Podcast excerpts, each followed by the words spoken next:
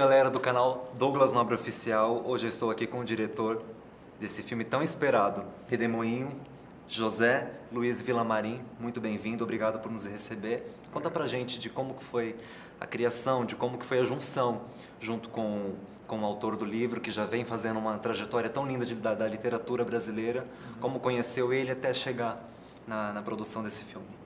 É, o Rufato é um autor que eu conheci há uns 13 anos atrás, o primeiro livro dele, Eles Eram Muito Cavalos, um livro que eu, quando deparei com aquele livro, eu estava louco para fazer um filme e esse, eu achei que ali tinha, nessa literatura do Rufato, tinha um filme, uma potência para se fazer, para se realizar um filme.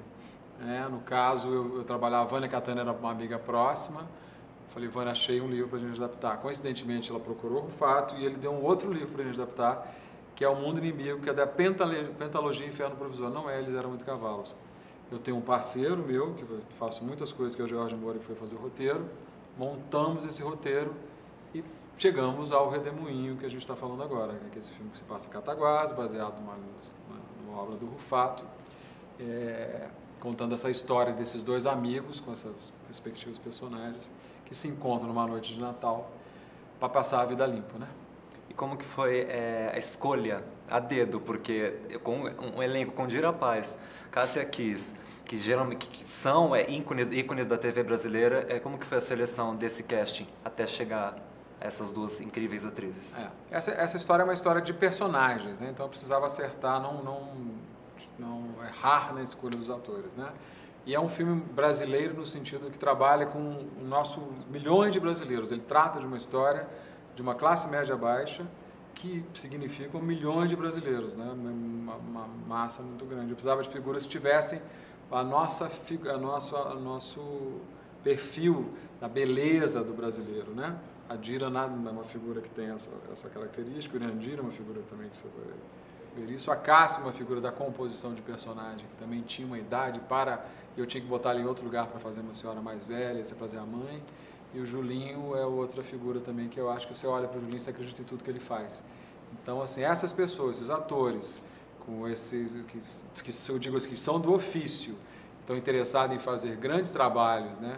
O mundo, o mundo celebridade está lá, mas não é a consequência. Esses atores me interessam trabalhar com eles, eu precisava deles para contar essa história. Qual a tua expectativa com esse longa? Porque hoje acredito que é, é, o público está tá voltado para a comédia que, que, que, atrai um público maior. Então, qual a sua expectativa com, com esse longa e em transmitir é, essa imagem para o público final? É, eu acho que esse filme é um filme necessário, como disse o Rupato, muito feliz, como disse o Merta depois, como tem no cartaz, porque eu acho que trata de uma história que é muito importante a gente ver, ter, entender e, e, e, as pessoas discutirem isso. Ele é um filme provoca, provocador, ele não é um filme de grandes audiências, mas eu acho que é um filme que ele vai acontecendo. Eu preciso de vocês gostar de falar para o outro, de você que assistir gostar de falar para outro. Eu acho que esse filme é um filme que talvez eles virem um redemoinho aí, vá crescendo como o redemoinho pode crescer. É uma boa figura para falar do que eu espero da, da, da, audiência desse filme. E você pretende dar continuidade nesse, claro, nesse longa? Um dois, um três aí? Ah, do redemoinho? Isso. Não, não pensei nisso. Fazer não. outros filmes, né? Vou fazer outros, outros filmes. Posso, até, posso voltar, a gente não sabe, né? tudo é possível. Nesse momento tem outros dois projetos aí, por enquanto, em gestão.